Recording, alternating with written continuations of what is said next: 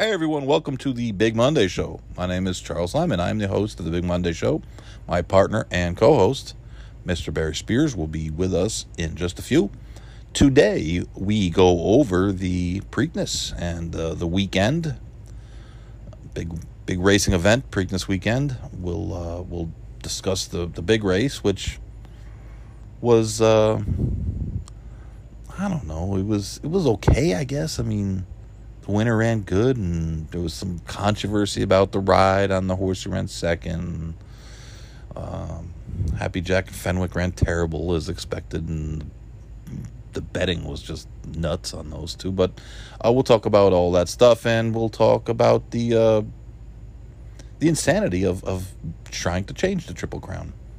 It's pretty insane when you really consider all of the factors that go into a racing event and why it works the way it works and why it won't work nearly as well in a different time slot. And we'll talk about some other things, including some more insanity from the New York State Gaming Commission. Uh, these people are just, they're great for podcasts because every couple months they give us something to talk about. And you just can't believe this this one. Anyways, we'll be back in just a minute with the sniper, Barry Spears.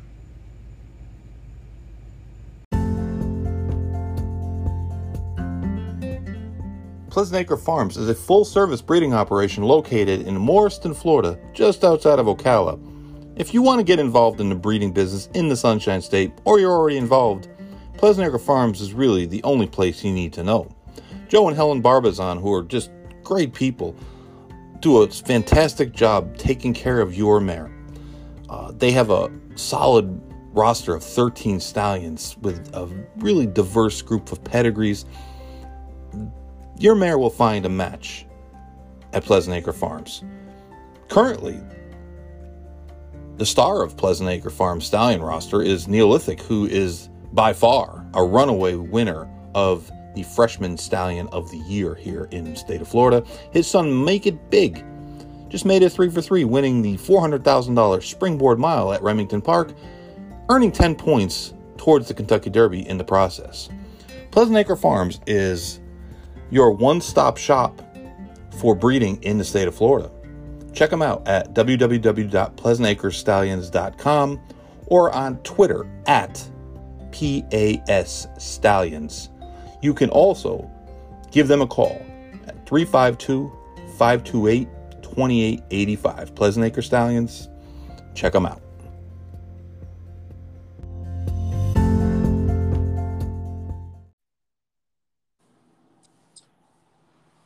Hello, Epcot Sniper. What's up, man? You made the right decision going to Epcot instead of Pimlico. Yeah, I, I, I felt confident about that. Like halfway through the card, I was like, yeah, yeah. yeah. Well, first of all, it was probably cooler at Epcot, temperature wise. Yes, it probably was. I have to say, it was probably 85 there, which was nice. So, I mean, honestly, maybe next year you can spend Preakness Day at Epcot as well. Of course, it might be, you know, in November, the way people want to change Pre- uh, Preakness time, and it's just the stupidest idea. Yeah, there's no there's no point in it at all. Like there's like I, merit every any every day, Barry. I look in the mirror and I say to myself, "There's nothing you can fix about that. That's perfect." You know, Yeah. that's what they should do in the Triple Crown. You can't fix it. It's it's it's it's how it's baseball. The pitcher's sixty feet six inches away. Why? I don't know why. But that's it. but it works. works. It works. It works. Don't change it. We're good. Well, they changed the mound in 1967. Yeah, exactly. 1967. Oh, the Derby didn't always used to be run on this day and this. Uh, it's like for how long has the Triple Crown been in the uh, distance and the, the the the schedule like it is now. like I don't know, 60 as I years. remember. And changing it is just it's just silly, number one, because it, it it's not gonna matter in a lot of ways. And there's so many other issues that um that are at, play here. The the Derby is the Derby, okay? Crown, the Derby would still be the Derby. Number one, it's the kickoff leg. Number two, it's the most famous uh, race that we have i- i- in North America, at least, and it is the biggest, you know, racing event that there is. And it's not just a race anymore; it's it's an event.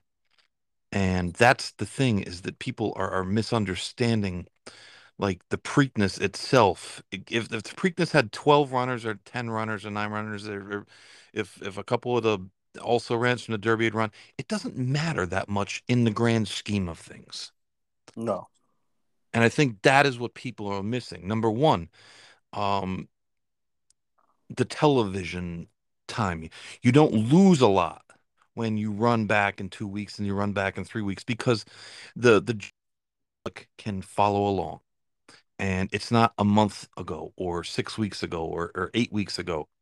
And if you work for the people that own Pimlico, well, I guess uh, whatever. You got to understand your event is made by the Triple Crown. The other two races aren't. They're not. We have had a lot of Belmonts that didn't have Triple Crown, you know, horses going for the Triple Crown. Lots of them. Lots of them. And the Belmont is a standalone event. We'll do fine, especially considering the powerhouse undercard that they've, you know, they've made, which of course people have have feelings, mixed feelings about moving some of the races and all that. But the fact of the matter is it's a very, very strong racing card. It's one of the top racing days of the year, probably in the top, what, six or seven. Uh, the Derby, the Breeders' Cup days, the you know, the the Preakness, Belmont Day, maybe Travers Day. So it's it's a huge event, but the Preakness is stuck in between. And it has its place, but it's it's always going to be the third wheel. It just is. And the fact is that the way the economics have worked out now, Big Brother is Churchill and, and Belmont.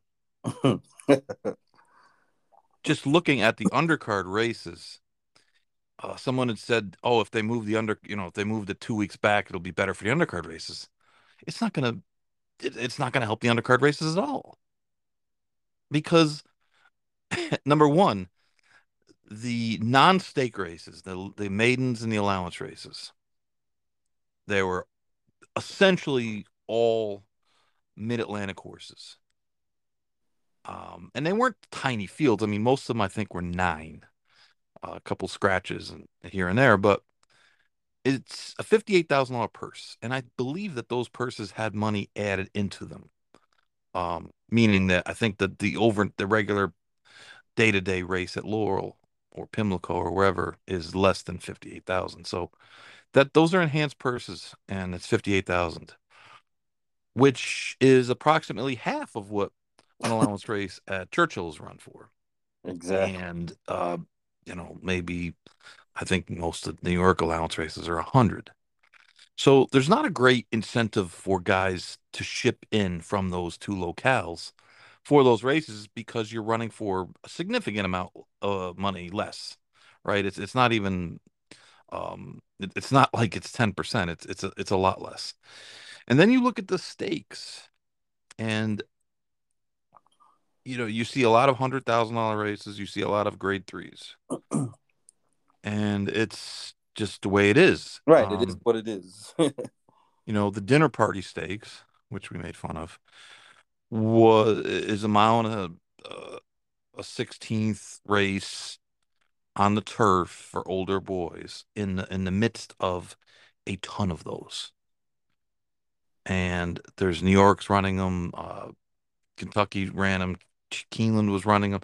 There's lots of them over the, last 90 days, and it's just a race. It's it's not any more special than any of the other ones. So, so that's a race that is not going to be really helped by by doing that. Um, all those sprint stakes were 100 and 125,000.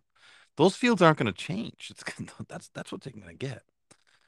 And I think the people, and, and this may sound like you might think I'm crazy, right? When I tell you this. no way. But 20 years ago, if I told you there'd be no more Hollywood Park, or no more Suffolk Downs, or no more Calder, or no more Arlington Park,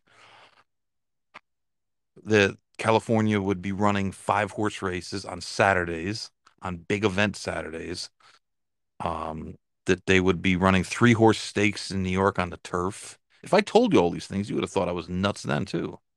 Well, I'm going to tell you something that you're going to think that I'm crazy. The Preakness doesn't have to be part of the Triple Crown. Hear me out.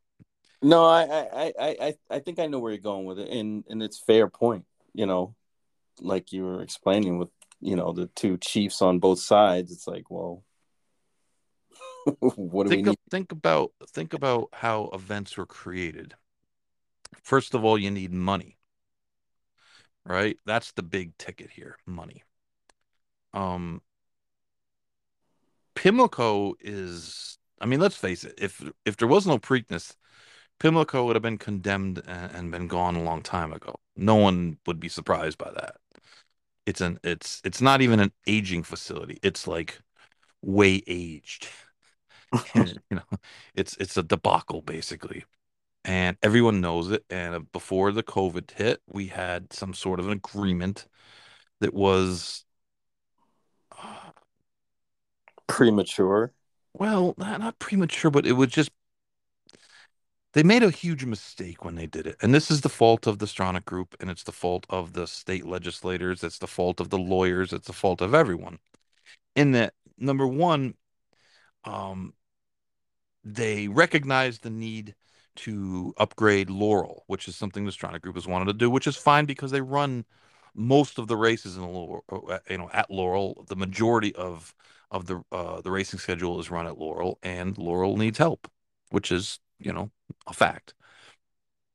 Well, in order to be able to accept state money, because the state of Maryland passed a law just a few years ago uh, because people get up in arms when states and cities and, and uh, counties give massive to professional sports teams for building stadiums. And it's understandable. It's probably it's probably a bad deal most of the time for the cities and the states and in the end. Uh, so they put a rule in that basically you can't write that money off. And I mean, I'm, and I'm being very, you know, uh, I'm not getting into too much detail because it's boring shit. But they came up with a number 375 million, I believe. They were going to float bonds. The Maryland uh, Stadium Commission uh, was going to be in charge of the Pimlico reconstruction. Everything went through them. The Stronach Group had to sign the land over to um, the city of Baltimore because that's the only way they could could do it um, because of the tax issue. Except they forgot that the money that goes to Laurel, the Stronach Group has to pay taxes on it. So essentially, they have to pay taxes back to the state on money that the state is giving them, which of course is a giant non-starter because you know what I mean. It's like yeah, what's the point? You're, you're going to have a massive tax bill for money that that's the the money that's it's, it's going to go back to the state in taxes that of course the politicians will squander somewhere else uh, would would be needed to help make the, the adjusted. Anyways, the long of it is that there's a big issue at Pimlico. They're claiming it's going to be fixed. Nobody really knows when it's going to be fixed. Um, nobody really knows what's going to happen it's hard to believe you're going to build a racetrack and you're going to do all this, put all this money in, and you're only going to run it for, you know, a week, a year. There's they're giving some of the land there, they're repositioning a track to give land to the community, to this, to that, all of which is fine. The problem is this is that what if it goes bad? Because there's also a law in Maryland that the the Preakness can only be run at Pimlico. Mm. What if something happens? And Pimlico is condemned. Sinkhole. right. Some something like that. Something, you know, uh, when when they knock the grandstand down, some ancient burial ground is there, and you know they're not allowed to touch it for nine months, and they have to stop construction or this or that. Who, who you know, uh, like uh, maybe it sounds insane, but like, you know, or maybe there's aliens living underneath the barns in the backside. It's just, all right. What what are you gonna do? What are you gonna do? Well, think about who is televising NYRA's races and Churchill's races. Who's doing that right now? Fox. Who does the Triple Crown? NBC. Not anymore. NBC does the first two legs. Who does the last leg now? Fox. Fox. NBC's deal with Churchill runs out in 2025. The last time they signed that deal, I think, was 2012. um, there was an extension added on to make it to 2025. I wouldn't be shocked if Fox took over the Churchill the, the Kentucky Derby if they outbid. I think they're paying like nine million dollars a year for it, which you know isn't that much. In 2012 was probably a, a good a number, but now it's probably cheap, way cheap for the ratings they get. It's a huge ratings thing. Uh, so if Fox takes over two thirds of the Triple Crown, interesting, right? So the third part of this is the reason you can't move the Preakness undercard, excuse me, the Preakness card two weeks out to force NYRA to move back a month. Because it would make no sense to move the gap between the Derby and the Preakness to four weeks and then move uh, extend and then run the Belmont three weeks. That that that would not make sense. So they would assume assuming that you would want to force it four weeks out. Well, when you look at the undercard stakes on Derby Day and, and the day before the Derby, and then you look at the undercard stakes on Belmont Day and a little bit before the, you know, the on Friday they run a couple. Those those those mesh very well. Five weeks apart. Um, a lot of grade ones, a lot of big money races. Everything kind of fits. If you don't run those races five weeks out, when are you going to run them? You're not going to move the Met Mile and all those other races to a July, a first week in July date because A, it creates a big gap in NYRA's Belmont schedule. B, it, you start to overlap a bunch of races and you're pushing up against Saratoga. Uh, yeah, I think the, I mean, my thought what you're talking about um, is the infringing on Saratoga would be a huge issue for for NYRA. Right. I mean, let's remember Saratoga starts basically around July 15th. In July, right? Mid-July. Right. You know, right, like the middle of July. So it's it's not you know July second, third, fourth, whatever. Right. You can't run a big stake. It's right. they run those turf things, but hear me out again people look at the Triple Crown as a singular event, but it's run by three separate entities, all of which have their own ADW, two of which now have their own TV contract. Hmm. Churchill Downs cares about Churchill Downs. NYRA cares about NYRA. They don't care about Stronach groups. They don't care about the Preakness. They're only involved because it's the Triple Crown and they all make a lot of money out of it. I'm predicting, and, and I hope this prediction is wrong, and I hope it ever comes to it because it would be silly to, to move it. If they move it, they're basically Throwing the white flag. they're It's over. basically committing suicide by moving Yeah, it. it's over. But I don't doubt that NYRA would run a card against it. Well, yeah, of course they would, And Churchill too. because it, it, it would probably be better. Put it this way: if the dirt, or if the Preakness goes off at seven o'clock at night, Churchill, NYRA could get together with Fox and run a huge card from one o'clock to six o'clock. Yeah. What would that do? That would take away a ton of handle on the undercard. Now the Preakness would still be a a um it would be a money maker. They they would still make money Yeah, selling all those tickets and all that stuff. Yeah. But the handle would get squashed. And people think all that won't happen.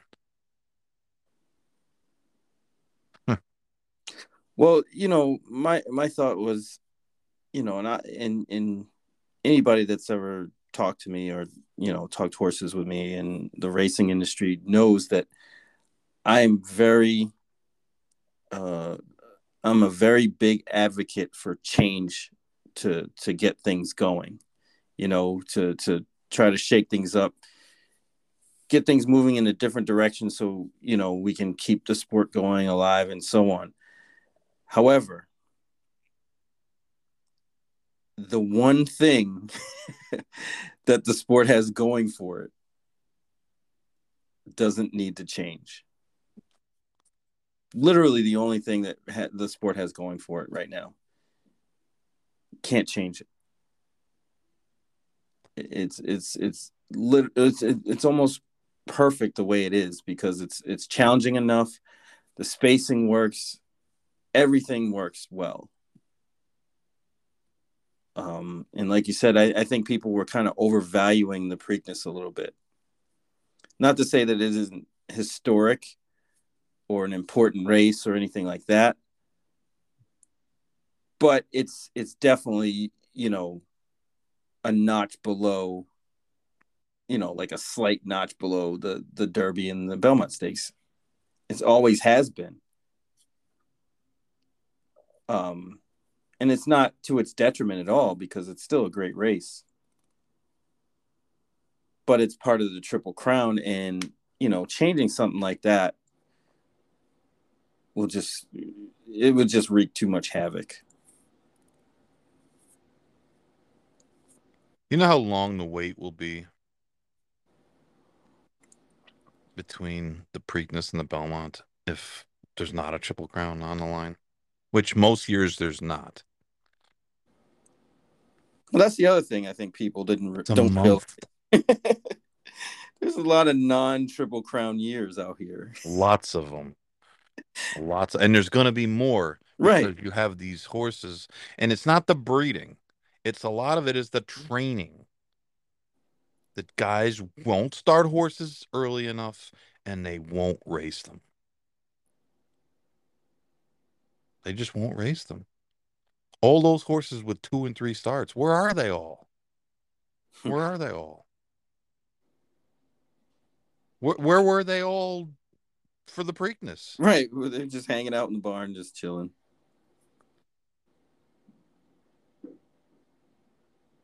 It's it's it's defeatist thinking. Racing horses doesn't hurt them. Not racing them is what kills them.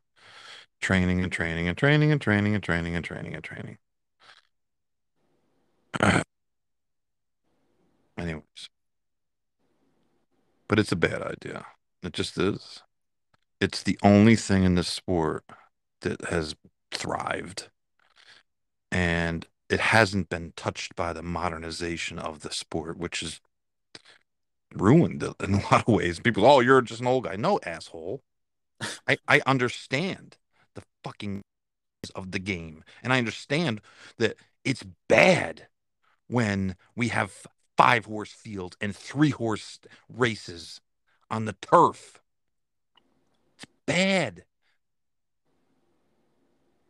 If every trainer, if every top trainer, you rounded up the top 20 trainers and sent them to the moon, the game would be better off. Nothing against those guys personally, but they manipulate everything in their favor so that they win everything. Yeah. And everybody, oh, geez, this guy's a great trainer. Yeah, they're all great. They're all super. They're all super. They're great. But they're killing the game. You can't have it both ways. You can't have it both ways. I mean, we talk about change on this show like till we're blue in the face. Yeah. But this is the one thing you can't change because this is the thing that the the public actually pays attention to. We worry about the stupid public and it works. doesn't pay attention to stuff like Lasix. Nobody gives a shit about Lasix. Nobody even knows about it. The general public doesn't care about any of that stuff. They don't care about things they don't care about, but they pay attention to the Triple Crown because it's uh, uh, the the historic value of it, because it's been going on a long time, and because it's something that they've heard of. That's it. That's why. So changing it to, so that all oh, the trainers can have nice spacing between the races. Space your ass. Running a freaking uh, Haskell then. You know what? Last year the spacing worked out great for the Haskell and the Travers. Seven horse fields, both of them. They had plenty of spacing for those. Space my ass. If your horse can't do it, then you don't get to win the Triple Crown. And right. let me just explain this other thing, okay? If Chad Brown wins the Derby, his horse will be at Pimlico. If Todd Pletcher wins the Derby, his horse will be at Pimlico. If uh, Steve Asmussen wins the Derby, his horse will be at Pimlico. If any of the other big trainers win, they will be at Pimlico because for them, they want to win the Triple Crown. They have literally hundreds of horses. But a horse that wins the Triple Crown, that's something that very few people have. You can say, "Oh, Chad won the uh, the Diana eleven times." You know what people say? Who gives a shit? That's nice. That's great. awesome. That's awesome. Great. But what's the Diana? Who's she? That's what you're gonna get from from most people. You say he won the triple crown. Oh my god, the guy won the triple crown. Believe me, I trained horses for a long time. I've been involved in this business for a long time. And you know what people tell me that don't know anything about horse racing? The first thing I always ask: Have you ever won the, derby? derby? And you ever been in the derby? That's what they ask. Yeah. Nobody ever says, "Oh, oh, geez, boy, you really did a great job of of, of managing that horse," and and and you know, it's like the one thing we have that works. Huge crowds, giant handles, everything up, up, up, up, up, up. What did I want to do? Oh, let, let's change it because horses can't do it anymore. Uh, 1989, 1990, 1991. You know what the fields was was was back then for the Preakness? Eight, nine, and eight. Just like it was on Saturday. Not changed. We've had some big fields this this last decade, and we've had some smaller fields this last decade. Just how it goes. It's just how it goes. And I'm tired of hearing about oh this and all that. How is it going to make it better? Oh, we'll get a couple more horses. Oh, if Tony Port had run in the thing, who else? Uh, who, who else ran like semi decent? Uh, who was that horse? Uh, the John Ortiz's horse that never oh, wins. Road. Yeah, always runs good, never wins. Barber Road. Oh, if Barber Road was there, like oh, huh. Cal Ripken would have would have would have rode a horse on, on, on the post parade if if those two showed up. Like, who are you guys looking for? Right. Who are you looking for? Well, that's the thing that boggles my mind when I see like uh, people that are in and around the sport a lot say say those kind of things because it's like you know you know what Rich Strike is. We knew what he was in the Derby. I mean, you know, I guess given given that horse a shot to be a champion, would be something that we would do. But I can also understand, you know, and and I said this and people kind of looked at me sideways is you know, maybe they know that their horse just wasn't good enough to do this. It doesn't. You know what, Barry? It doesn't even matter. Who gives a shit? It really doesn't. You know what I'd like to ask Jerry Bailey and, and, and bald headed Moss? You know what I'd like to ask him? I'd say, you know what? Why don't you guys go spend a couple million bucks on horses? And then and then you want to do? Give them to Eric Reed and, and, and uh, the owner from Oklahoma, the oil guy. Would you do that? They'd look at you like you had three heads. Of course they wouldn't. Well, well, why the hell are you, you you trying to change the one good thing we have in this sport because of them? Trust me, none of the big outfits are skipping the Preakness. They're just not. They're just not gonna do it. I can tell you one guy who ain't skipping the Preakness. the white-haired guy ain't skipping no Preaknesses. Nah, he trying to get it. as many triple crowns as he can get. Exactly which he should be doing because that's what you do. That's his job. People forget about like Spend a Buck. When Spend a Buck, he got money thrown at him. right. It was a two million dollar bonus. on top, at time. Top, I think the Jersey Derby was a million bucks. Million dollar race, yeah. I, I think the Belmont was five hundred. Mm-hmm. I mean, it would be like if if somebody put up a ten million dollar race against it. You know, I mean, it was 1985.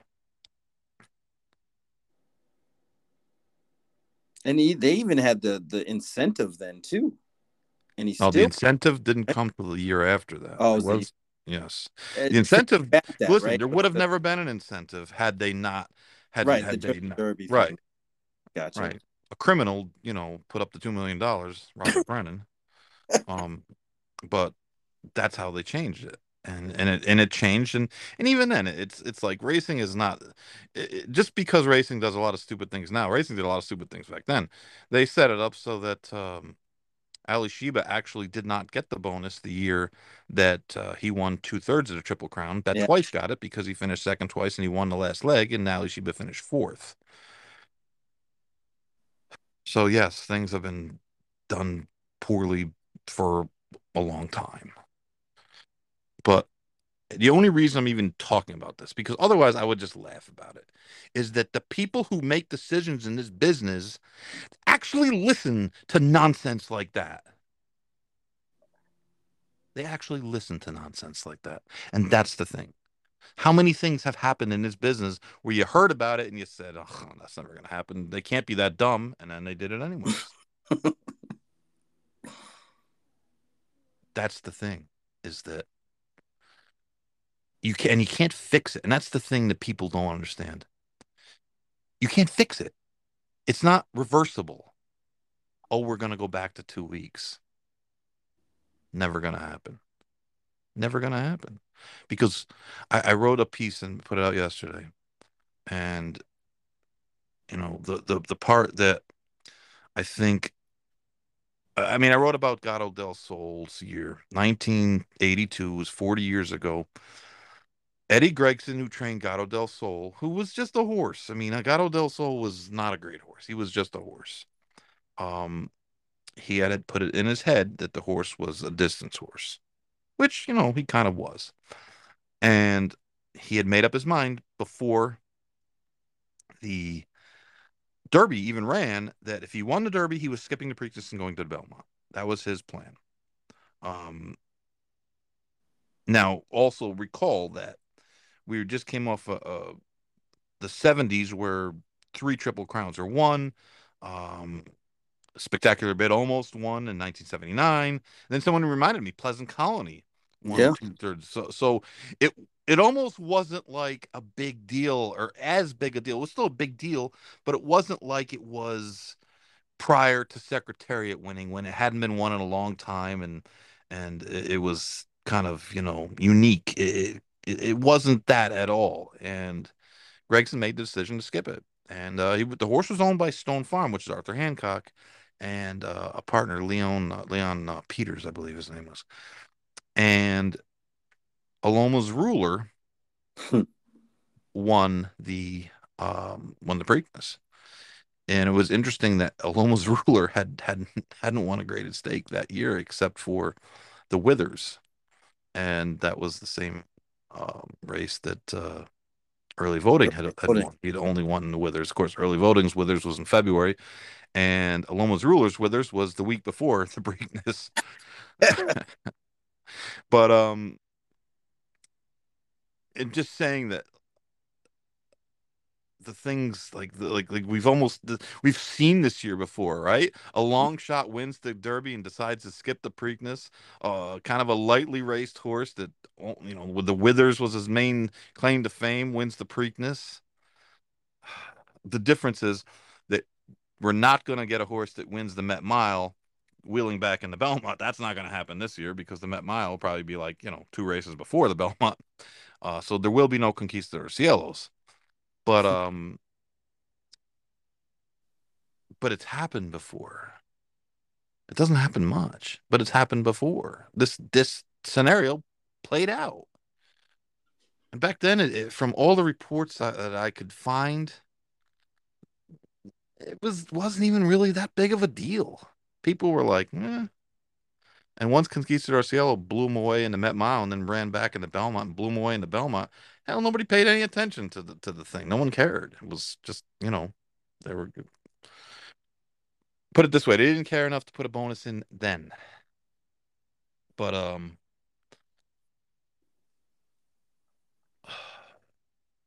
but the, I guess the point was that um, in a roundabout way, I wanted to kind of say that um, I mean, I, I will just read the last paragraph. So much has changed in racing, and the Triple Crown has been the one enduring event that has not only resisted modernization but has thrived without it. So few truly understand the complexity that exists where the sport of racing and the business of racing intersect, which is apparent on social media, on the airwaves, and likely in executive office conversations as well. There are so many dominoes that will fall with anything but the slightest tweak and many of those can't be put back in place once they are down. Those who wish to mess with the most successful segment of racing should heed the warning that you can't engineer mystique and you can't make people care more. But if you kill the spirit of the series, apathy will surely follow. And I really believe that's true. Absolutely. Yeah. I really believe that's true. And I mean, I was taken aback a little bit during the pandemic when everything was a scramble. Remember the first couple months of the pandemic and Gulfstream and Fonner Park were like the only tracks running. Tampa uh, and Tampa ran, and then they they they you know they ran out, and um and New York you know came back and decided they were going to run the Belmont. Uh, you know, at, at a different time, and then they're going to run it a mile and a quarter because nobody had been racing. The horses hadn't hadn't been racing. So I remember the the intense, intense pushback from people about oh. changing the distance of the Belmont. Not just running it first, but changing the distance. Oh, they like, do you remember that? Oh yeah, they're mad, big mad. I mean, we had first just started doing this show. Yeah. And people were like, and I was like, hey, listen, I get it, but it's run first this year. You know, it's like uh, the Derby's not till September, and and horses haven't even been prepping, they haven't been running. Yeah, they've been training, but no, but nobody's run. There's no preps because you know, I mean, ask them to go a mile and a half off off, you know, not having run in a couple months, and you know, like that seemed crazy, but I remember that. Like I, I that was something no, I remember. I, I, stored that in my back of my brain, and I said to myself, next time they talk about wanting to mess with a triple crown, people better they better remember these people who were were just like, I mean, and, and maybe because it, it, it was the New York leg, and New Yorkers are a little bit more you know feisty, um, but there was pushback to that, intense and it's kind of forgotten now, but I remember then it it, it was a lot of a lot of uh, and it, it's it's a it's a problem. Anyway, just talked about that enough. What about uh, the actual race itself? What were your takes from uh, from watching it? Um, well, number one, I think early voting should send a quarter, 25% of the winner's check to Happy Jack. Happy Jack finally found his purpose in life, cutting other horses off. Just wiped out the the main opposition in about less than 100 yards. Just took out Secret Oath, took out Epicenter, and that was pretty much ball game. Um, you know, would have been interesting to see if Joel didn't have to make that audible to kind of just kind of sit way back like he did. Um, but it, he was kind of forced to. Um, but I don't think anybody was going to beat early voting though. He ran really, really, really well. Even if Epicenter got the trip he wanted, I don't, I don't think he was going to win or beat early voting. Yeah, early voting got a great, great trip. I mean, yeah, I mean, it, it couldn't have gone any better. I'm sure that was the way the connections just wanted to see it happen, and it just unfolded exactly the way they they needed it to. Right. No, I, I thought so too. I thought that And that's criti- the I thought a perfect trip winner. Like it doesn't get any perfect than that, more perfect than that, really. no, and that's you know that's what you're looking for. Yep.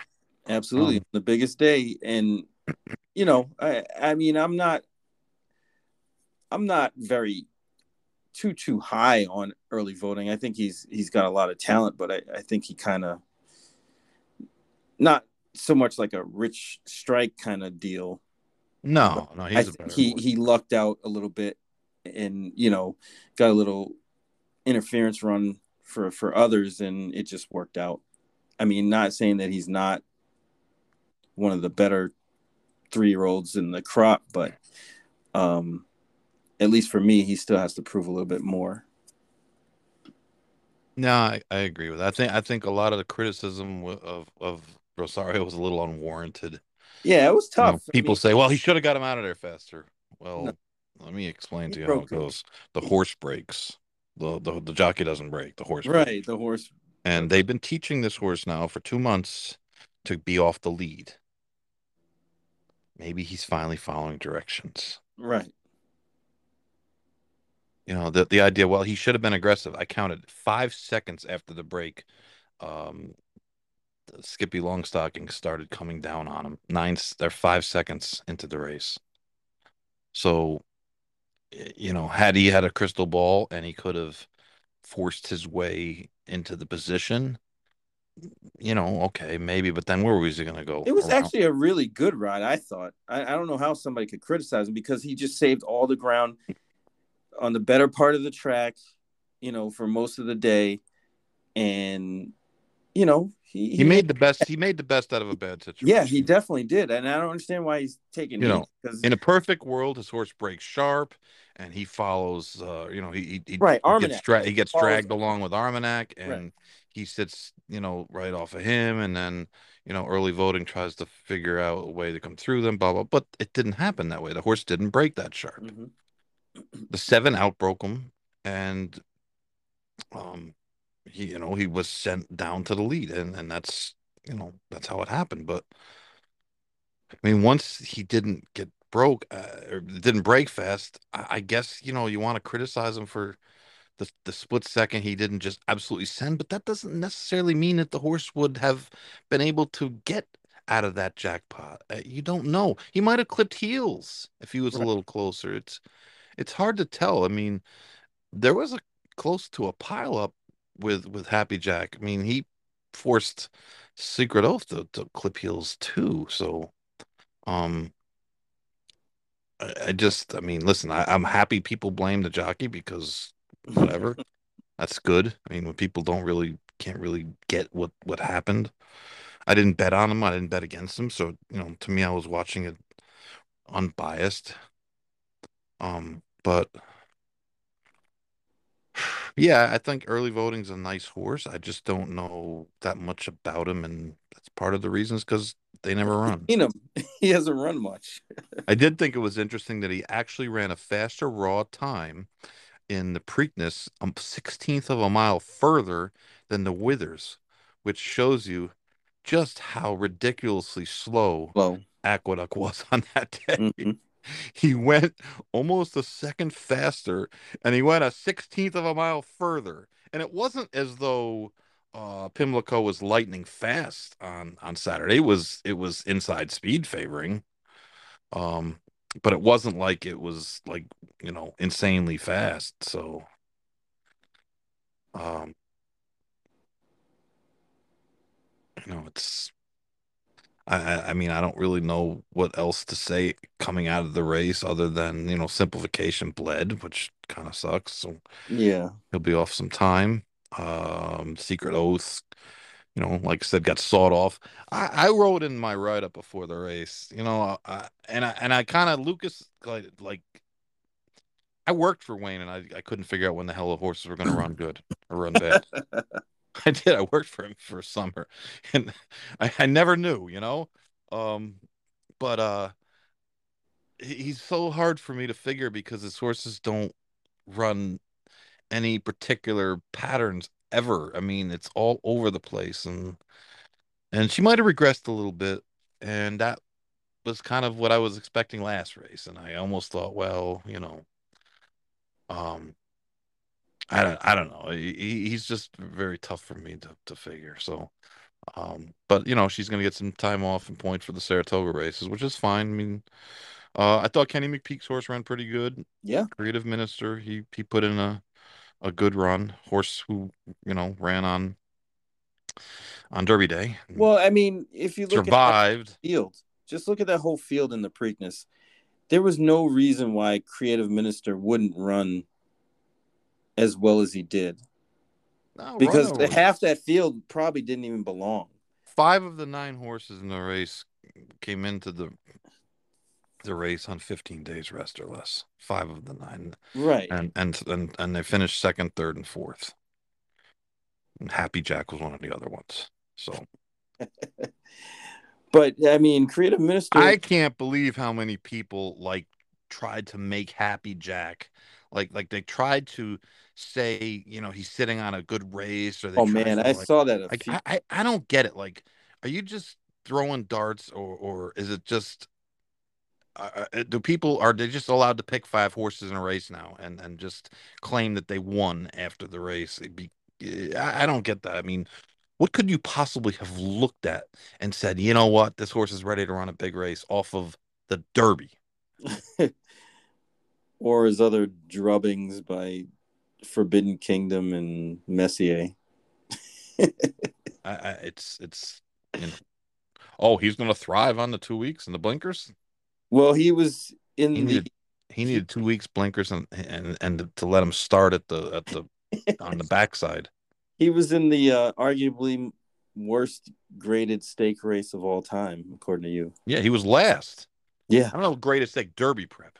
Derby prep. Okay. Uh, let, let me let me let me give you an update on the Robert Lewis. Um, the horses who were fourth, third, and fourth still Haven't run. Ron. They haven't worked. They haven't worked. I thought that Wharton race. like they turned Wharton out. Yeah, Yeah, and you know what happens when those type of horses get turned out? They don't come back. No, he'll be standing in Oregon. he'll, be, up at Trailblazer Farm standing for five hundred bucks. Dame Dash. yeah, exactly. Um, yeah, the the horde, the clunker, the can't think of his name. Um, the one who runs all the time. He finished third in a five horse race at Golden Gate the other day. And then there's Happy Jack. That was the field of Messier beat. But anyways, I digress. um, yeah. Other, other than that, I guess there's not much to talk about in that race. Oh man, um, I almost had the score of scores with my bomb, my bombardier, McLovin, McLovin Enriquez. I know it's not exactly how his name is spelled, but that's how that's that's his name. Okay, from, from here on in, his name is McLovin. You spell your name McLovey, you are McLovin. That is your name, buddy. It's a good name too. But um, yeah, the uh, um, Which- that Jackson Warrior or Jackson, whatever the hell his name is. yes. Uh, that hurt my feelings.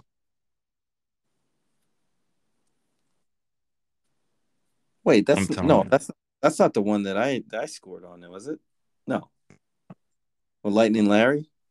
No, It was the it was the later race. later, later, yeah. Yeah, this was the The, uh, uh, the Maryland Sprint, the older horses. Oh, okay. threes over deuces. I He put his head in front at the eighth pole I know. A twenty three Okay. to one, and I had him everywhere. I had him everything, man.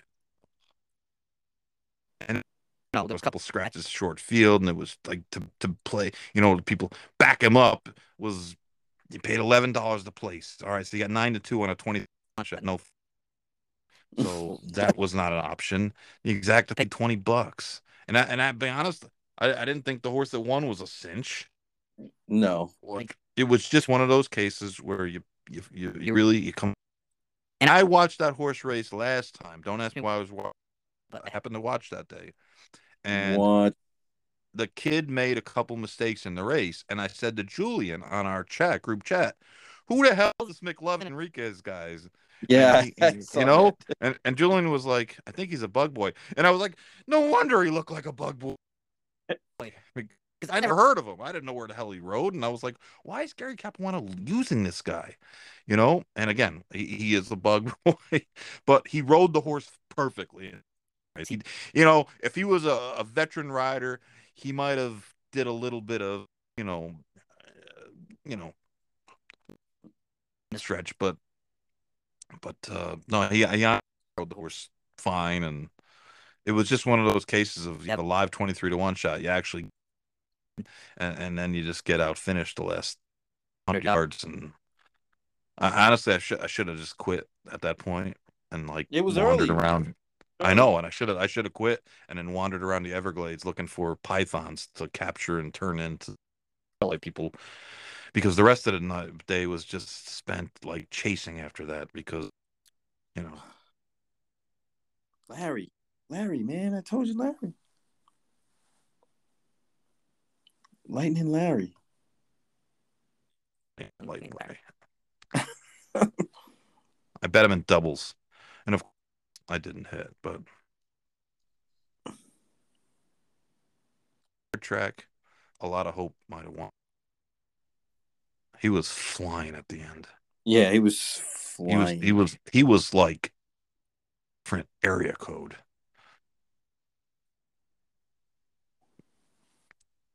He he made he made up a lot of ground against the bias. Have to keep an eye, Had a whatever. huge number too. whatever, big number. But like the Sir Barton, I mean, was all right. You know, know, nothing. you throw no, nothing. ran good, okay. Hell, I, no. I I can't believe Lukas is not going to run him into Belmont. I I would almost guarantee you he'd run him into Belmont. But um, Actually, that horse Victor Carrasco rode on the grass. yeah, yeah, Joe. Yeah, that, that was that was a that was a really good race to watch. Um, you know, the result was kind of chalky, but um, Victor Carrasco, he, he rode he rode really well. I was gonna say he gave him a ride of a lifetime. He, he did. He he won the race by you know a lot of times jockeys lose Yeah. races, not win races. He won And a lot of times they get credit for winning races when they really didn't do a whole lot. But that was a case where he, he really by by you know sliding up the inside and shooting through, he got him ahead, and the horse just is game. So, but I mean, I, I wasn't real excited about the undercard on the on the uh, Black Eyed Susan day. I, I barely made I made a couple token wagers, but you know it was pretty chalky. Yeah. But you know, that's the way.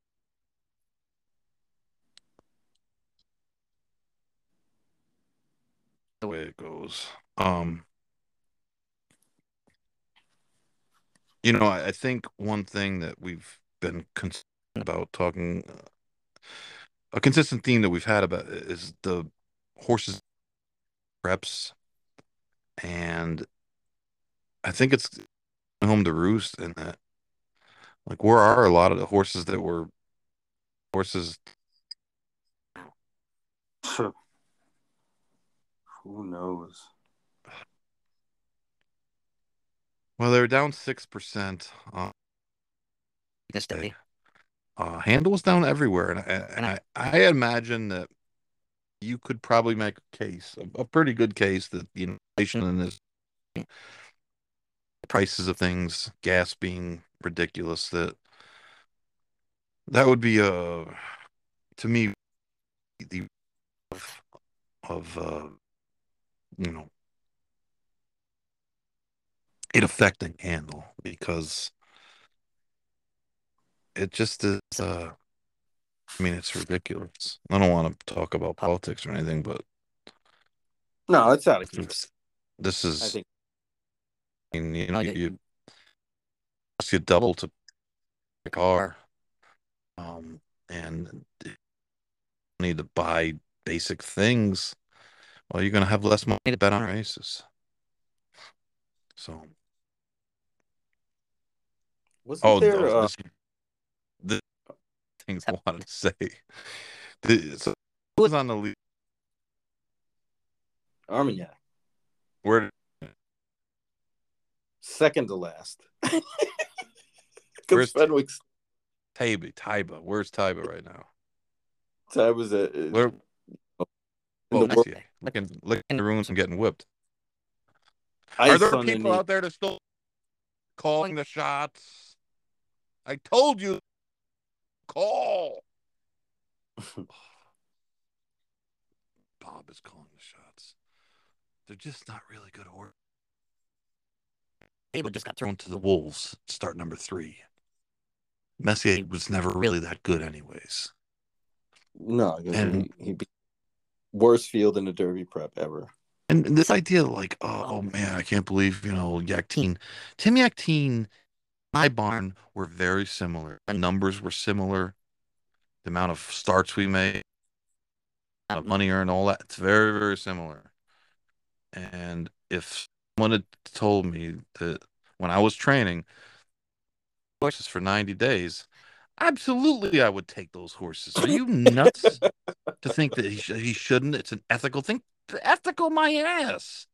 Them horses didn't do anything wrong. The opportunity to train good horses instead of uh, cowbred maiden 20s. An opportunity to to um, be in touch with with virtually all the top owners in the game. To at least be on a, a, first name basis with them. An opportunity to run in big races, maybe make a little bit of money. Are people out of, out of, out of their mind? Yeah, I don't think the it's not normal. realistic for him to turn it down. He wouldn't. Of That's- course he would. Not to mention that it, he worked for Baffert. He's his friend. Right. you know what? You might not like Baffert, but Baffert is not like uh Vladimir Putin here. oh, jeez, I hope not. You know, like people are, are are just getting a little bit over over the top here. I mean, come on. I don't like a lot of those people he trains for. I mean, how can you? They they make themselves unlikable, but they don't care.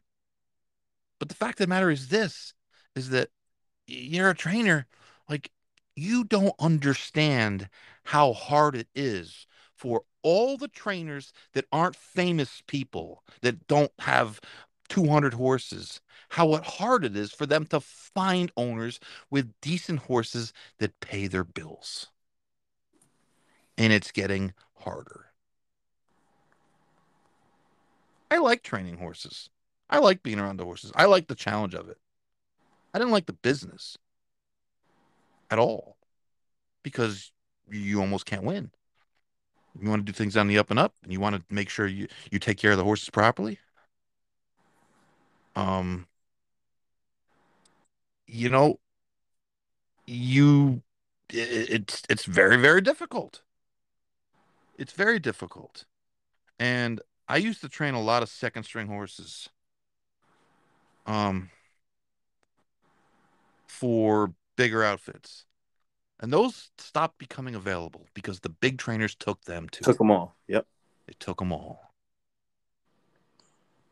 And nobody wants to talk about it. Nobody wants to hear about it. And the smaller trainers don't want to say anything because then they look like they're crybabies. Right. it's a no-win situation for them. No win situation. The people uh, that run the racetracks, they let it happen. Then they scratch their head. And geez, where'd all the horses go? I don't know. May- maybe maybe you should wonder where all your middle class trainers went. They all went out of business because you guys kept giving a million stalls to these other people. You never made them say no.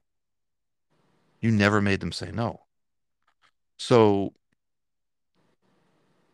I think people just sometimes I, I, we don't talk about this very much, but do not make the mistake of thinking that the vast majority of trainers aren't living in, in a state of we don't know where we're going to be six months from now. And that's a bad state. That's a bad state for this business. It's a bad state for the game.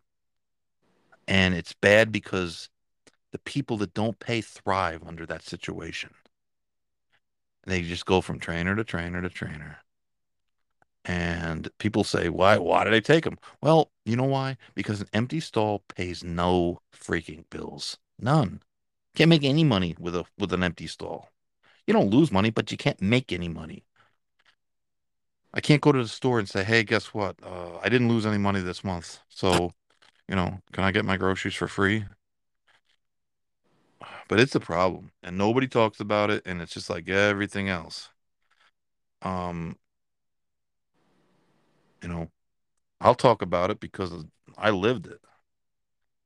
And you can say, "Oh, he wasn't a good trainer. He wasn't a bad." dri-" Well, I don't care. Say, think what you think.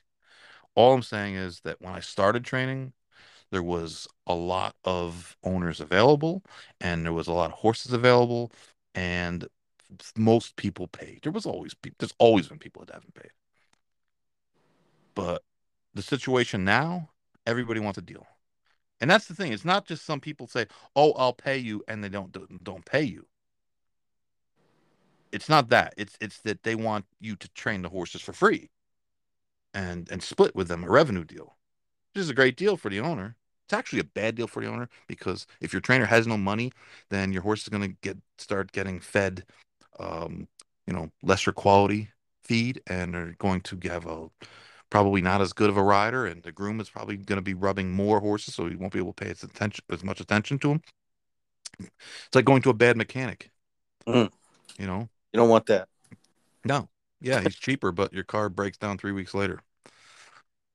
But those people are are out there, a lot of them, and it's if if you're willing to take the horses on that deal, and they almost never work out, even in the places where the the money is is flowing. Those are hard places to win races. Hmm. So yeah, it's a problem, and you talk about a horse shortage. Who's gonna who's gonna lose the most? Not the bottom level guys, because there's always gonna be bad horses. There's always gonna be bad horses. The, a lot of the horses that sold today at the the the, the Timonium sale, probably two thirds of them are gonna wind up running on the bottom. They're gonna be bad horses because everything goes down. So the cheap guys, they'll always find the horses. The Sure. top guys, they'll always have horses the big name guys, there's always going to be good horses. There's always going to be well bred horses. The fastest horse that sell, that they're always going to be fine. It's everybody else. It's everybody else. It'd be like having a football team and only having a quarterback, a running back, and two wide receivers. Someone's got to block. Well, you know who our blockers are? They're the guys like me, like a guy like Tim Yakteen, who fill the cards on Thursdays and Fridays and run in the races that have the big fields the maiden 25s, the 16 claimers on the turf. Those guys. And no, you know who's helping them in this business? Nobody. Nobody. Nobody.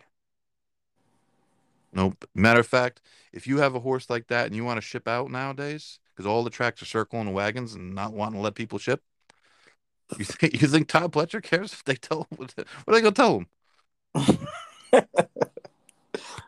He's gonna run wherever he wants to run. Pretty much. What's he? What are they gonna do to him? Throw him out? Get mad at him? What are they gonna slap him on the wrist? I mean, you know, the smaller guys they squeeze. Who do they always look for to fill a race? They're always they're all calling a guy who really doesn't belong in the race. The big guys don't fill the races. The big guys are the ones who get the races filled for them. It's the biggest misconception that is uh, that ever was that the big trainers fill the races. No, the big trainers prevent your races from being filled. A lot of times they have three, four, five, seven, 10, 12 for the same class, anyways. If they've got them, someone else doesn't. Can't run them. Just math. Just math. Told you I was feisty tonight. Oh yeah.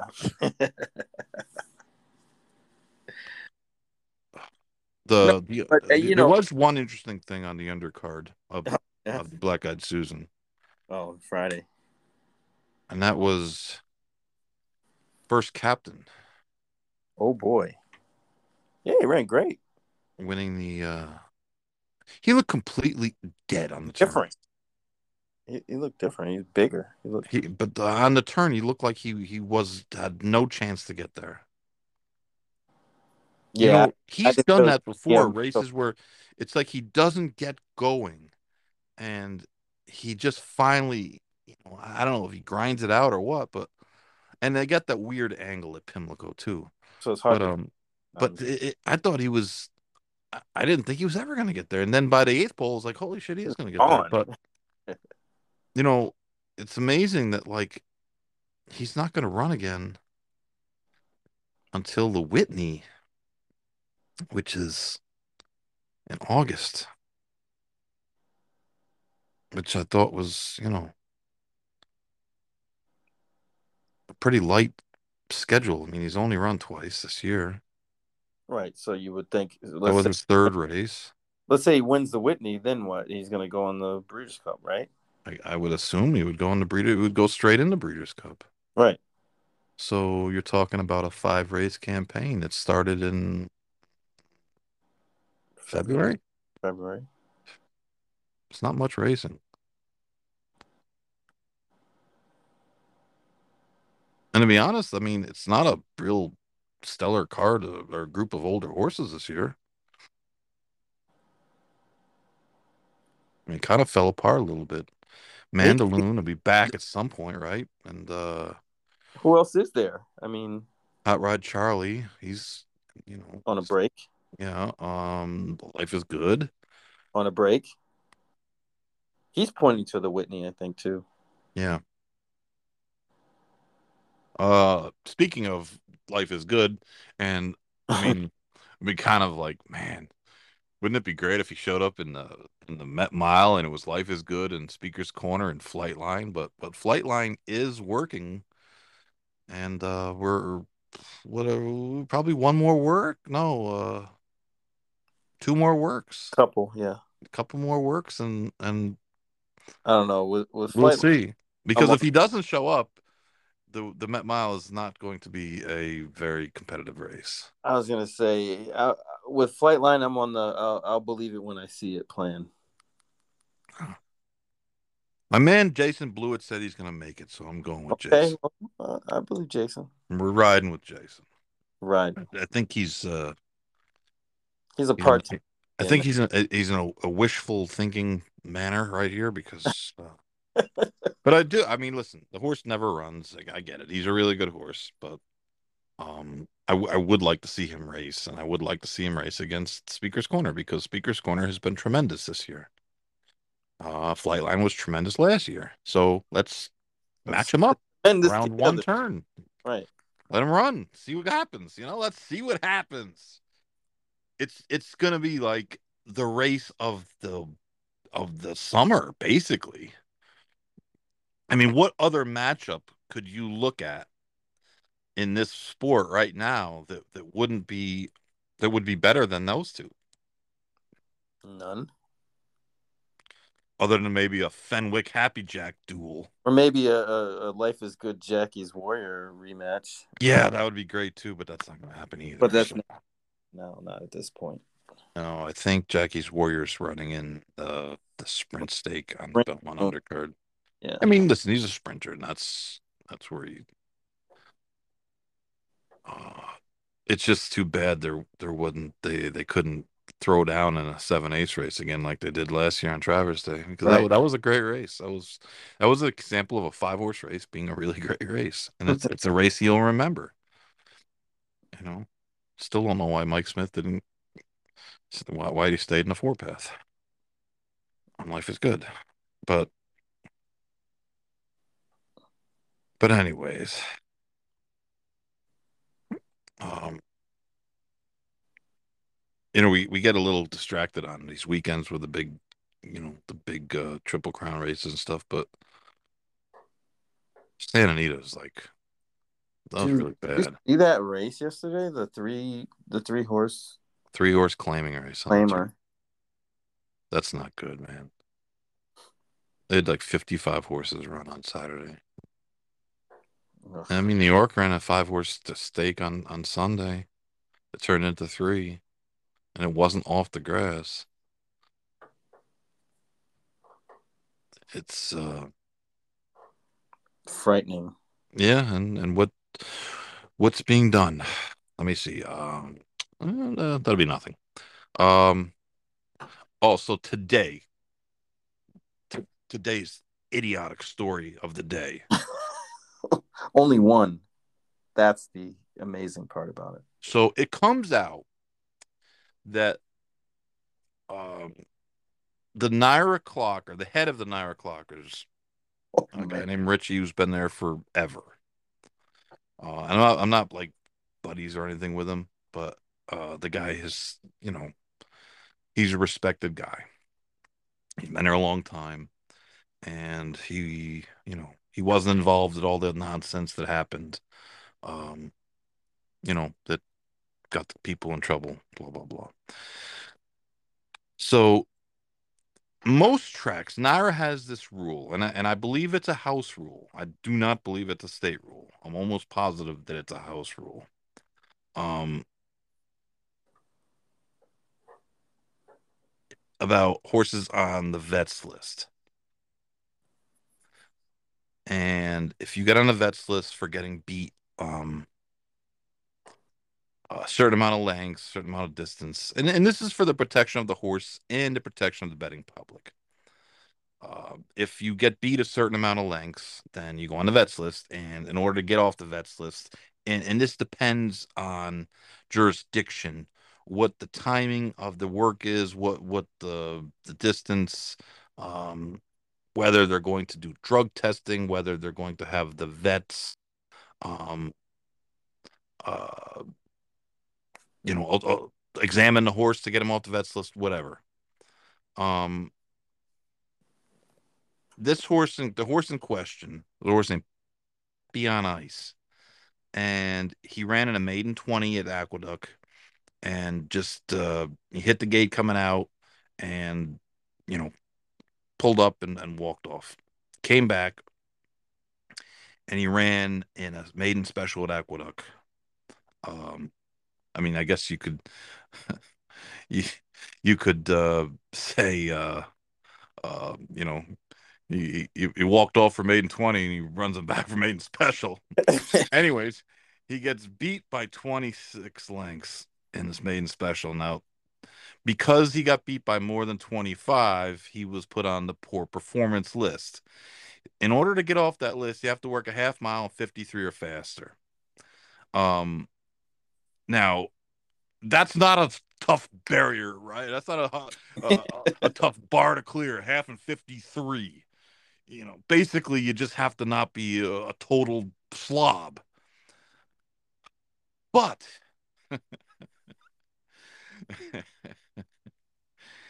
but when the horse worked, they worked the horse five eighths of a mile instead of a half mile. And um and he was given a time of uh, 104 or something. So when he went to enter the horse, the trainer, not uh, the trainer of the horse, went to enter the horse. They said that they can't let him run because he's he didn't work a half and and, and faster than 53. So the clocker went back to the original clocker and said, We have the fractions for that work. The half mile time was 51 and change, which of course is faster than 53.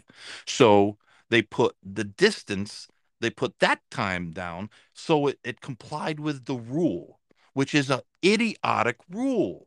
It's not Yeah. idiotic to have a rule, but it's idiotic to, to not realize that horses might work different distance than um, a half mile. So the rule is in place so that sore horses or unfit horses aren't running. The horse clearly was not unfit, clearly was not sore from the work. But because I, I maybe the Encompass system wouldn't let them enter the horse because it was a five ace wo- work in 104 instead of um, uh, a, a, a half mile work in 51, they they made it. They they gave the half mile fraction, which is fine. I mean, that's the work the horse did. And um, the stewards have decided to, or I think one steward, to be honest, has decided to give him a 30 day suspension and fine him $2,500. if only that were in line with anything else they do. So basically, they are saying, and, and let's recall that the rule only pertains to what the clockers put down. So what you're saying is, oh, I trust the clocker implicitly to put the proper time down, except now when your rule, which has is obviously very flawed, doesn't allow a extra eighth to be added to the time, which would have been fine. Now we're going to fine the clocker and suspend him for 30 days. This is almost like misconduct by the the the the, the racing commission. I mean, this is like you, you just can't make this up. The guy didn't do anything wrong. The horse worked f- uh, five eight or a a half mile and fifty one and three on his way to working five ace and four one oh four. He worked. That was his time. He didn't alter the freaking work. Yeah, that's why I had a, a problem with the the headline on it. Altering the work means he gave him a time that doesn't exist. Right. Is that's how I took it anyway. And I'm not I'm not making any comments on clockers in general at all. I I get it. Clockers, you know, blah blah blah. But this is like outrageously like wrong. It's absolutely positively wrong. It I mean, who who are we hurting here? I mean, who are we hurting? Nobody because you know, it's not like like you said, it's not like the horse didn't work the half. The horse worked the half because you five ace without working a half. Exactly. So like it's just absurd. Exactly. It's it's just completely absurd. And if you want to say, well, you should have had permission or you should have did this or you should have did that and, and gave him a hundred dollar fine, okay, whatever, fine. You want to be an ass, you want to be a jerk, you want to be a bureaucrat, fine. You want to, you know, you want to exert your authority. But this is ridiculous. This is wrong. And it brings negative attention where there shouldn't be any. Who regulates the regulators?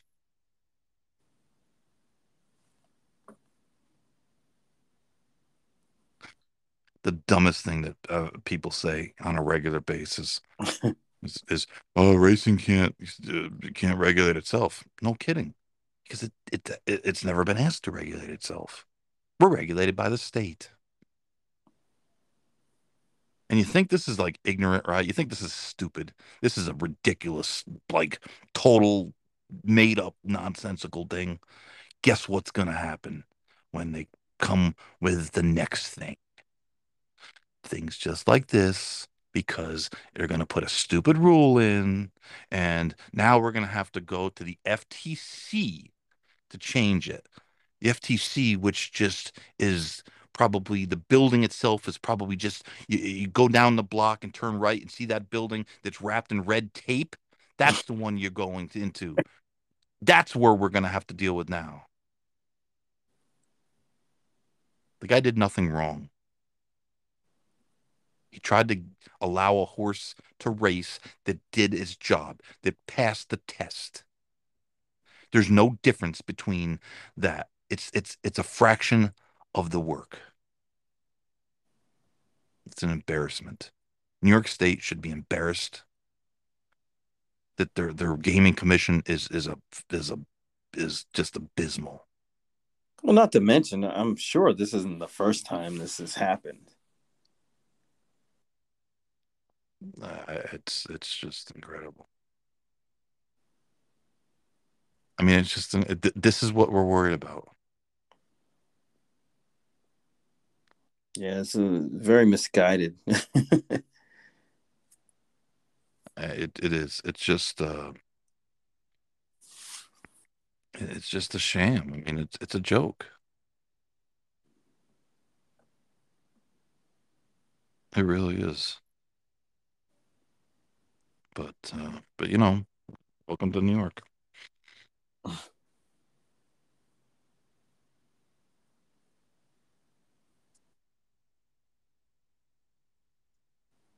So so anyways, my my rage is over for the night. That's good. You got it out of your system. I know you were holding on to it for a couple days.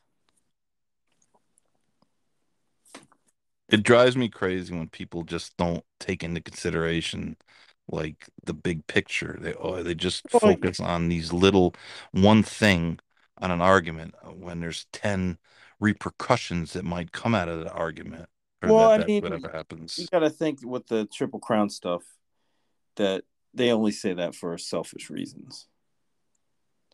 You know, they're not looking at all the ripple effects of doing that, like you kind of outlined tonight. Um, but it's important to think like that because, you know, you can't, you know, this the, the whole racing calendar itself is is kind of predicated on uh, the traditional foundation of the Triple Crown. You know what I mean? Um, so you know, changing that whole thing up would would cause too much strife, especially be, like you, you you know the scenario you brought up, um, where they really don't care about the Preakness. You know, with those other two, they they have deals together. You know, it, it, it's a scenario that could actually happen, and people don't realize that as as a business perspective, they're only thinking, oh well, you know, the racing would be better if if they spaced them out, and that's not even true. It's not. It's not true. So, you know, just a little bit more thought into it might bring out the, um, you know, the better opinions on the subject. Not the surface lookers, I call them. They just look at things on the surface and, well, this sounds better than that, so that's why, with no kind of reasoning behind it. I know. It's I mean, the Derby and the Preakness and the Belmont. I mean, these things. This is the like this is a this is our success story. Yeah, that's like the like top. like uh, like man. Well, I mean, you, you could even take it a step further and, and throw in the Breeders' Cup and look at how much that would be affected by that movement. And it's not even about like change, you know, and that's a, I think that's the thing that people tell me, you know, when they say, well, you know, uh the change, like for change or um against.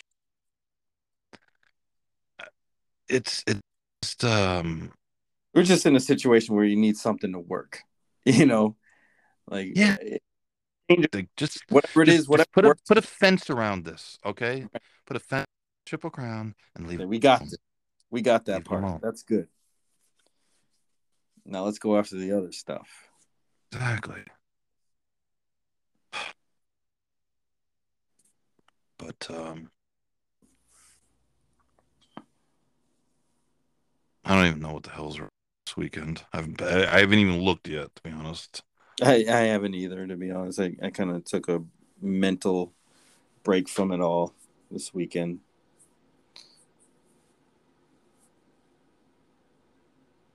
Because yesterday was horrid as far as racing cards go.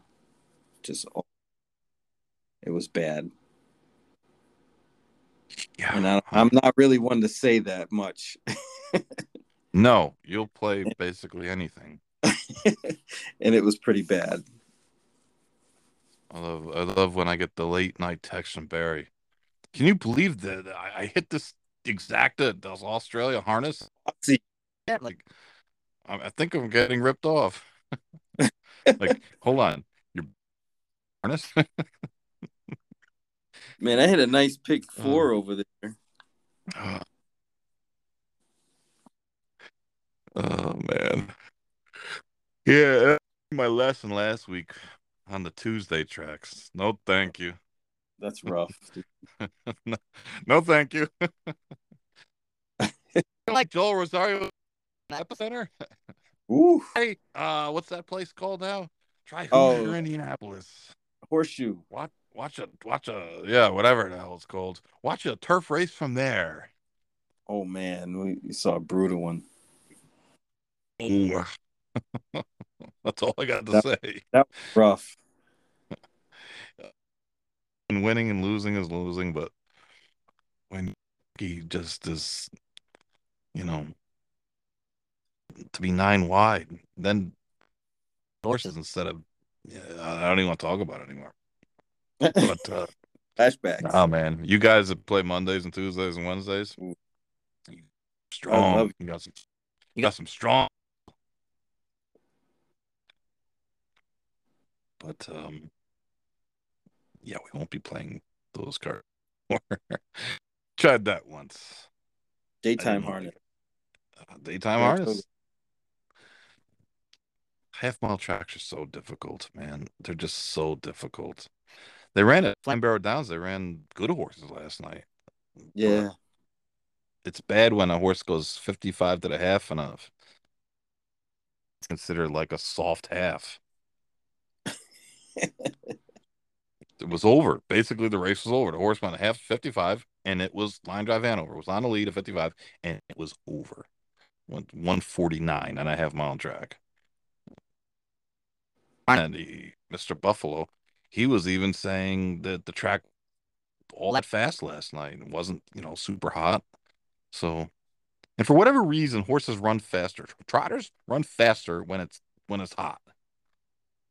Yes, that's Meadowlands that's- was was hot, and you know, they still had the sun was up when they ran the first couple on Saturday. I think the first race went 148. The second race was like 147 and change. yeah, world record. Uh, the the one good trotter though, the, the, the yeah, 149 trotter, and one. 149 and one, and and didn't look like he was extended. It was No. like the easiest Within himself. It's almost frightening to think how fast they go. It's crazy. Just can't wait till Aki runs into one with that one. It'll do it. It'll happen. It'll happen. I do want an Aki big head though. That I I haven't I, I haven't forgotten that from last year's Hambletonian. Someone has an Aki Oh. Swan oh. said big head.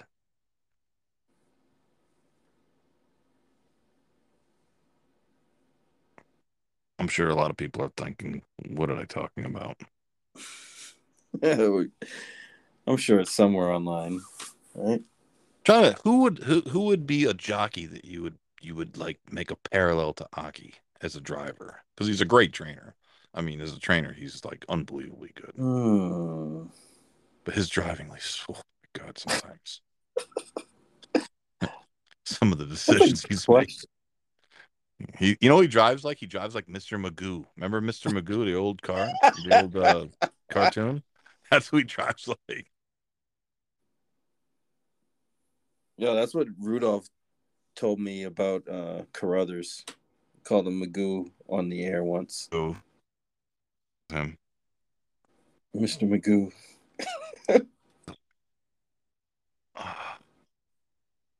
But um, well, that's it, man. I got nothing else. I got uh, there was a sale today, and I didn't look at any of the results. I'm sure you hear about them. Oh, I'll look at. it. I just haven't. I just didn't pay the. I didn't pay. I didn't want to start paying attention to it because then I'd start looking at pedigrees. And I go down that rabbit hole. A you know? rabbit hole. Yep. Then see, oh, this one wasn't sold. Oh my. Maybe we should put together a little syndicate and buy them. Syndicate of rich people. Syndicate of poor people, Oh. our listeners. yeah. Chalk eaters. We're so poor we can't even pay attention. Damn. Broke. Broke. So, you got anything else? Nah, man. Don't Yeah, change Craig- Craig, if- all I got. Craig, if you're listening, the Orioles got a new dude, and he's like supposed to be good, so you can not pretend like you don't like him anymore. We know you like them. Are the Heat still getting crushed? I don't know. There it was like nineteen to one when we started this. Uh, yeah, it's starting the fourth at 76 to 52. So It was if you're listening to to this, four. it's uh, yeah, they got hammered. Oladipo hit a three. Right. Is it is it me or there have been there have been more blowouts in the playoffs this year than than you can remember? yeah. It Yeah. seems like there's lately, an you awful lot of games that just aren't close. First round games were, were better. A lot of injuries too. Yeah. That's what's killing Celtics. You know, the And- NBA the NBA should really do something about that because spacing. you know the, the players aren't as tough as they used to be so they should space out their games maybe they should only play one game a week one game a month. yeah let's play one game a month this way you know because they're just not as hardy as they used to be people just don't want to you know they just don't want to play once every other day you see how silly that sounds triple Yeah. crown Tell that to truthers. LeBron James. triple crown truthers Tell it to LeBron. He- How many finals he go to? i don't know but if he goes to one this year he'll have to buy a ticket He ain't watching. uh, I guess they're going to be naming the poor sap that's going to coach the Lakers soon. Boy, that, talk about a. I hope he gets a, a, a big contract because that's going to be a thankless job next year if they start off like two and seven.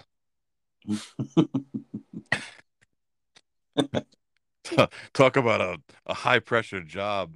You take a team that wasn't even in the playoffs, and if you don't start out like 15 and three, everybody's going to hate you. At least you know you coach the Knicks, and if like last year they had a winning record and they squeak into the playoffs and they give the guy coach of the year. Unreal. That's all you got to do. Uh, but I'm looking, you know, I'm looking forward to, and I'm, I'm sure people will. If you haven't tuned out now, you probably should just should, should stop listening because I'm starting to be silly. But I'm looking forward to the, the NBA Summer League this year. Yeah, it should be entertaining. Usually is, but I like the Summer League. yeah, you, you get to see those diamond in the rough type players, like you know, kind of come out of their shell. I told Will Hooks like five years ago that Donovan Mitchell was going to be a star player after watching Bite him in the the the Vegas league. He was the best was player in the league, the best player there. and he was like the 17th or 18th pick. He wasn't like a top, you know, like a lottery pick. And uh I was right about him. It was like, man, I don't watch Louisville play very much, but man, this guy's good, like really good. Like, where's he been hiding? But um, Um, that's funny you say that because my dad said the same thing about Tim Hardaway. Um, when we saw him in the NABC All Star game at the Final Four, The first Tim Hardaway or the second Tim Hardaway? first one, old one. Okay. Run TMC Tim Hardaway. Yeah, he's like, he's like that guy's good. He's right about that. Yeah. he's like, yo, he's gonna be he's gonna be a presence in the NBA. And I was, you know, I was a kid. I was like, okay. Fi- f- What finally got finally got in the uh, in the Hall of Fame. Mm-hmm. And he's like, I was like, yeah, whatever, man. He was right. All right. Well, we'll wrap it up. And uh, we might actually have a, a, a live show next week. Uh, Oh, you know, not a live show, but semi live. Semi live. I might, uh, maybe I'll be in Daytona.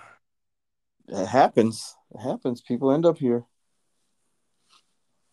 It's, you know, it's like uh, half mile work is on the way to five eighths. Daytona's on the way north. That's right. 95. 95 down here is like Treacherous. I'm telling you, my my uh my unscientific poll Video game.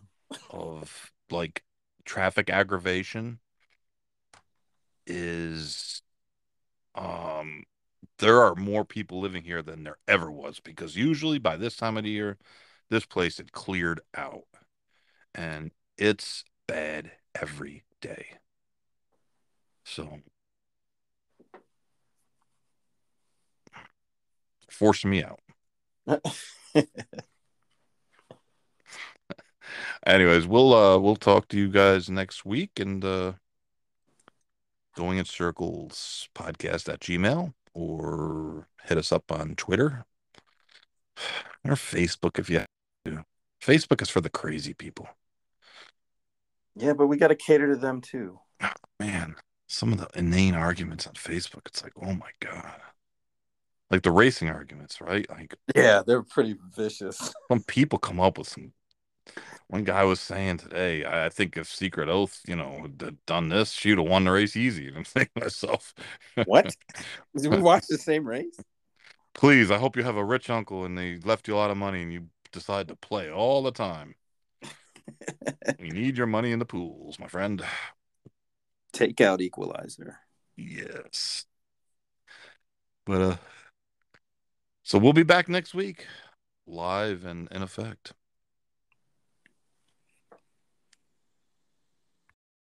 Hey guys, I wanted to talk to you quickly about some of the changes coming to the Going in Circles Digest, which is our sort of weekly newsletter that we've put out that covers a, a wide variety of topics. Uh, just lately, we've added some guest columnists.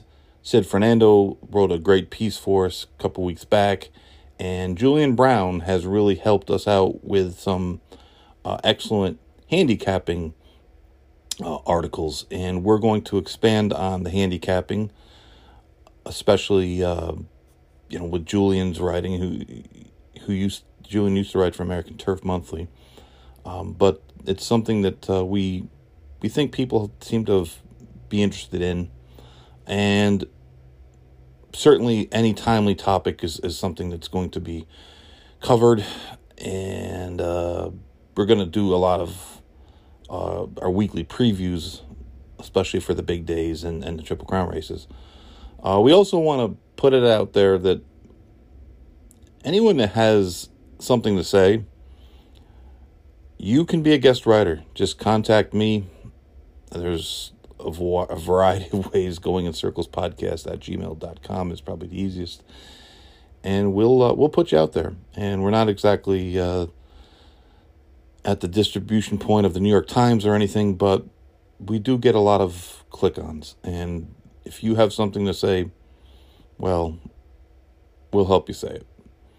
All right, guys, if you have any suggestions, anything you want to hear about, anything you want to uh, read about, hit me up. Going in Circles podcast at gmail.com and uh, check it out. Going in Circles Digest dot. Free subscription. Thanks, guys.